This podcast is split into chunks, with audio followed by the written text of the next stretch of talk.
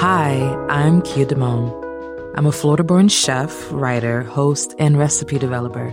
I served as an executive chef of a New York City restaurant at the age of 24 and became Cherry Bombe Magazine's first culinary director at 25. I've been named one of 16 chefs changing black food in America by the New York Times and Forbes 30 Under 30 in food and beverage. In 2021, I founded Kia Feeds the People, a budding mutual aid effort focusing on food apartheid in Brooklyn. I'll be your guest host for this month of Womanica. This month, we're talking about tastemakers. We're celebrating the Black chefs, cooks, and food historians who created new foodways and preserved important culinary stories of the past. Today, we're talking about a woman who embodies the promise of the American dream. She became one of Harlem's most successful food vendors by selling pig's feet. Let's talk about Lillian Harris Dean.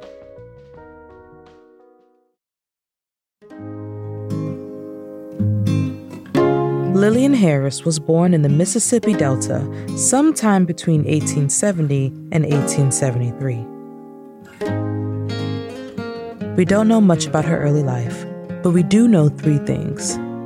She loved pig's feet, she was the oldest of a handful of siblings, and her dream was to have enough money to buy a place to live when she got old.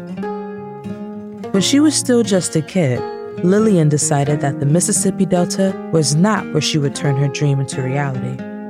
So she left and drifted between the northern cities for about 15 years. In 1901, Lillian landed in New York City. She took a job as a maid, but it didn't last for long. After all, it was just a means to an end. At this time, many African Americans made their living as street food vendors. It didn't take long for Lillian to join the movement. In one week as a maid, she made $5.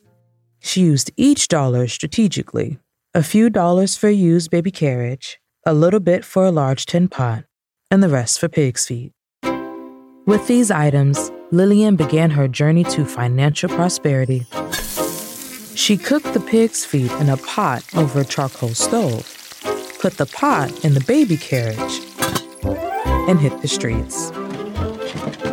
Every day, Lillian would park herself on a corner near Columbus Circle and sell pig's feet from sunrise to sunset, almost like the original food truck.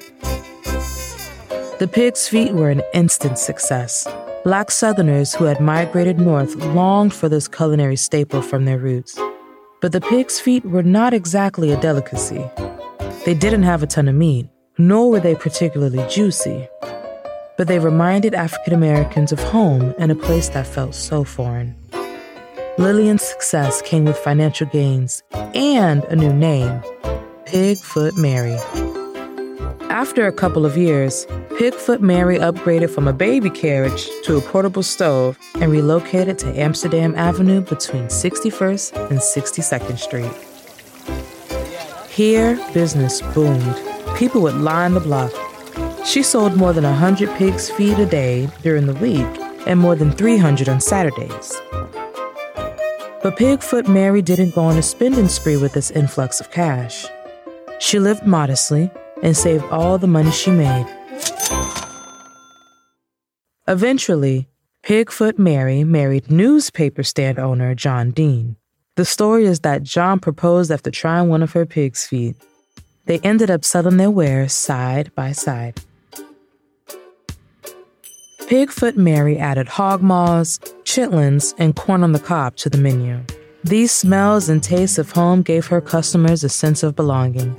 It grounded them in a new place and connected them to the culture they left behind. She also made a name for herself among the artists, writers, and entrepreneurs that flocked to the cultural hub of the Harlem Renaissance. And once again, she was frugal with the money she made. Eventually, that frugality paid off. With her husband's encouragement, Pigfoot Mary entered the real estate business. She was able to purchase a five story apartment building in Harlem for about $42,000. She rented to anyone who needed a place to stay. Six years later, she sold it for $72,000. But that wasn't her only property. As she made more money, she bought more buildings. Pigfoot Mary couldn't read or write, but she knew how to cook, and she was financially savvy. Today, some of the buildings she once owned look a little different. They now house the Harlem Hospital, a Salvation Army location, and St. Mark the Evangelist Church. In 1923, Pigfoot Mary took some time to travel around the West Coast. Shortly after, she retired there. Pigfoot Mary died on July 16, 1929, in Los Angeles. Her net worth of $375,000 would have been more than $6 million today.